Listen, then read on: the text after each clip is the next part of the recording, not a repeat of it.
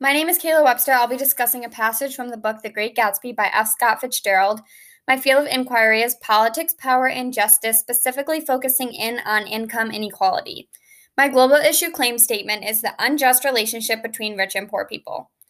This is a big idea throughout the whole entire book. Um, we see the gap in society between what we call the rich and the rest, and so we're going to really specifically look into that. So, in the text that I pulled out, um, George knows that his wife Myrtle is having an affair with somebody, and he's so shocked by it that he feels physically sick. Um, he's talking to Tom, and he tells Tom that he wants to take his wife west, and he gives the idea that it's Myrtle's idea to go west. Um, and Tom becomes upset and confused by that.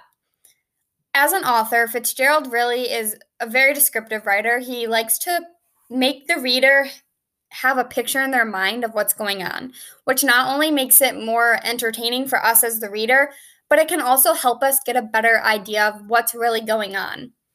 Um, he also uses things like figurative language to help uh, really get his ideas across. So, through this passage, we see a lot of conflict. Um, so, first, we have the fact that George is going to take Myrtle West, and it's upsetting Tom. So it says in the text, it says, I've been here too long. I want to get away. My wife and I want to go west. Your wife does, exclaimed Tom, startled. She's been talking about it for 10 years. He, so here we get the idea that it, Myrtle's the one that wants to go west. She apparently has said that she wanted to go west in the past, but George has never taken her west. So Tom is like at this point confused and angry because he's like, why does she want to go west? Like Tom is upset that he's about to lose his mistress. And what from what we also know, he is also on the verge of losing his wife. So he's about to lose everything.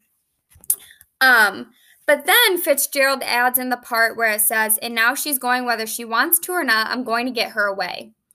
So this is foreshadowing into our next conflict where um George knows that Myrtle's having the affair and it actually says that he knows.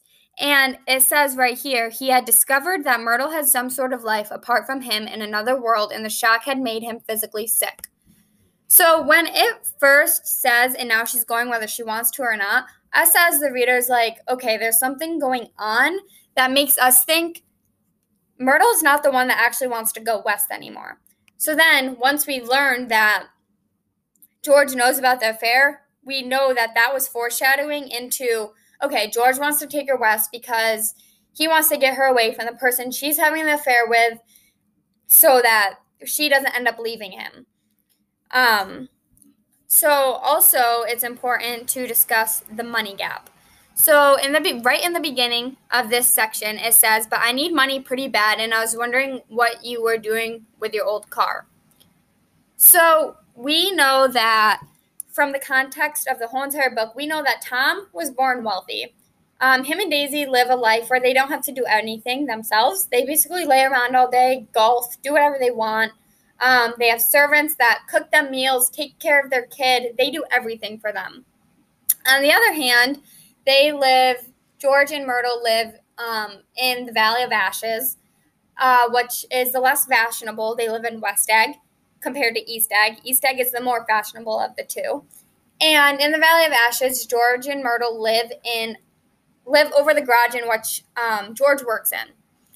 So here we kind of see the money gap because we know that George has a job. He's working to make this money, yet he's not making any money. Whereas Tom and Daisy do absolutely nothing, yet because Tom was born into a wealthy family, he has money and he will always have that money.